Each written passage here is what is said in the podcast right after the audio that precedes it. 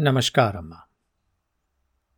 ગયા અધ્યાયમાં આપણે વાત કરી કે દરેક મનુષ્યએ પોતાની કામના પ્રમાણે પૂજા કરવાની છે, કામના પ્રમાણે ભક્તિ કરવાની છે અને કયા ભગવાનની ભક્તિ કરવી જોઈએ, કઈ કામના પ્રમાણે.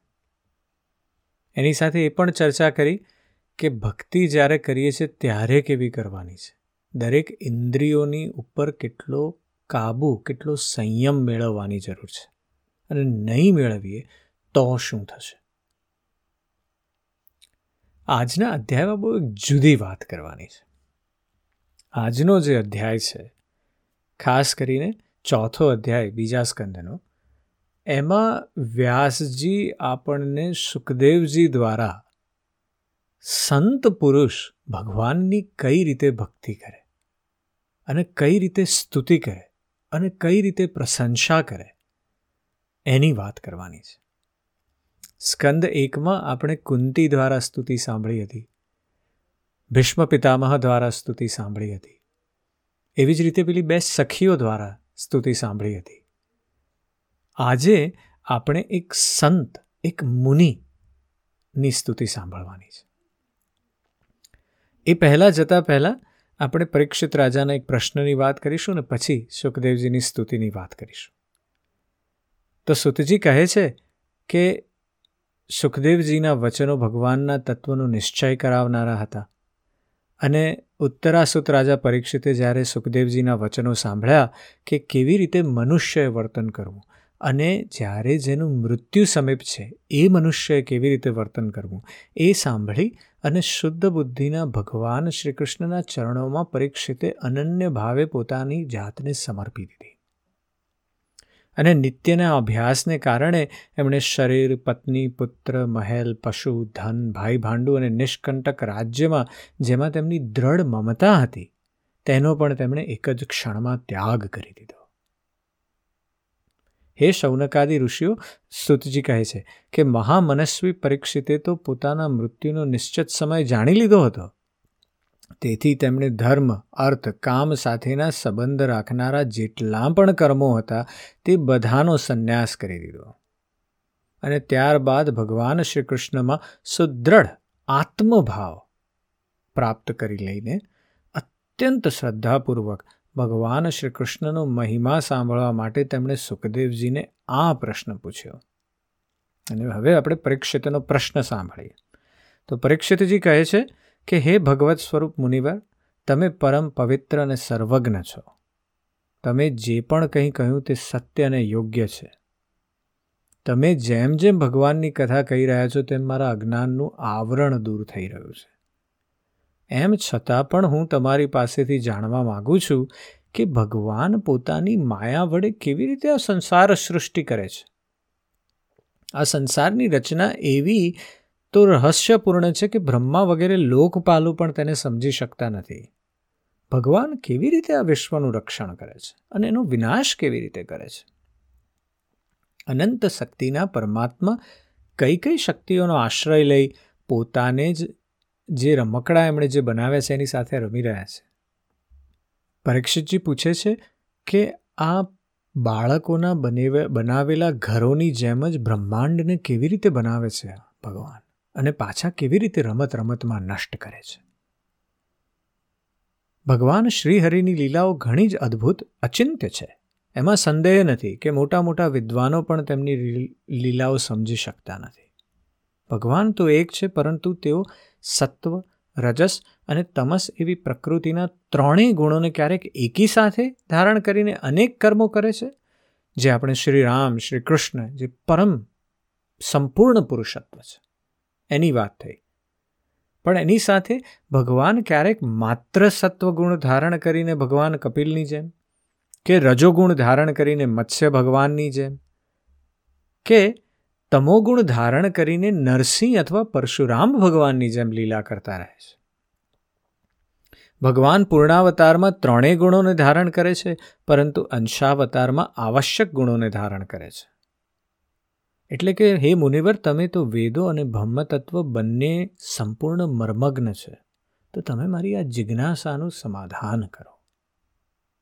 અને જ્યારે રાજા પરીક્ષિતે આવું સુખદેવજીને ગુણોનું વર્ણન કરવા માટે પ્રાર્થના કરી એટલે સુખદેવજીએ ભગવાન શ્રી કૃષ્ણનું વારંવાર સ્મરણ કરીને પોતાનું પ્રવચન શરૂ કર્યું. અને હવે આ સ્મરણની નિષ્ઠા જોજો તમે. કારણ કે આપણે જે આગલા વખતથી શ્રદ્ધા, નિષ્ઠા, એ બધાની જે વાત કરી રહ્યા છે, એ સંત કેવી રીતે પ્રદર્શિત કરે, એ પણ વ્યાસજી આપણને દેખાડે છે અહીંયા. આપણને બધા માર્ગ દેખાડે છે. આપણી માર્ગ ઉપર ચાલવાની વાત છે. એટલે સુખદેવજી કહે છે કે પુરુષોત્તમ ભગવાનના ચરણ કમળોમાં મારા પોટી કોટી પ્રણામ છે, જેમનો મહિમા અપરિમિત છે. જેઓ સંસારની ઉત્પત્તિ, સ્થિતિ અને પ્રલયની લીલા કરવા સત્વગુણ, રજોગુણ અને તમોગુણ રૂપી ત્રણેય શક્તિઓનો સ્વીકાર કરી બ્રહ્મા, વિષ્ણુ અને મહેશના રૂપ ધારણ કરે છે. જેઓ સમસ્ત ચરાચર પ્રાણીઓના હૃદયમાં અંતરયામી રૂપે વિરાજમાન છે. જેમના સ્વરૂપ અને તેમની પ્રાપ્તિનો માર્ગ બુદ્ધિનો વિષય નથી. આપણને સૌથી પહેલા માતમમાં વાત કરી દીધી હતી કે આજે આપણે બુદ્ધિના વિષયની વાત નથી કરવાની, આપણે ભક્તિના વિષયની વાત કરવાની છે.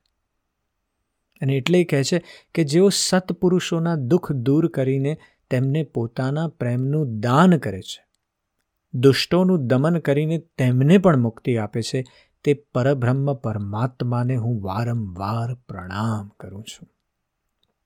જેઓ સજ્જનોના પાપ તાપને દૂર કરીને તેમને પ્રેમ પ્રદાન કરે છે, દુષ્ટોનું દમન કરે છે અને સમસ્ત પ્રાણીઓના રૂપમાં આપ જ વિરાજમાન છો. પરમહંસ ભક્તોની મંડળીમાં જે ભક્તોને ઈચ્છિત પરમ તત્વની પ્રાપ્તિ કરાવનારા છે, જેઓ અત્યંત ભક્ત વત્સલ છે અને હઠપૂર્વક ભક્તિહીન સાધન કરનારા લોકો જેમનો છાંયડો પણ પામી શકતા નથી, જેમના જેવું ઐશ્વર્ય નથી, તો એનાથી વધુ તો હોઈ જ કેમ શકે? તથા જેઓ બ્રહ્મ સ્વરૂપમાં નિરંતર રમમાણ હોય છે, તે ભગવાન શ્રી કૃષ્ણએ હું વારંવાર નમસ્કાર કરું જેમનું સ્મરણ, કીર્તન, દર્શન, વંદન, શ્રવણ અને પૂજન જીવોના પાપોનો તત્કાળ નાશ કરી દે છે, તે પુણ્યકીર્તિ ભગવાન શ્રી કૃષ્ણને વારંવાર નમસ્કાર. જેમના ચરણ કમળોનું શરણ લઈને વિવેકી મનુષ્યો પોતાના હૃદયમાંથી આ લોકની અને પરલોકની આસક્તિને કાઢી નાખે છે. અને કોઈ પણ પરિશ્રમ વગર જ બ્રહ્મપદને પ્રાપ્ત કરી લે છે.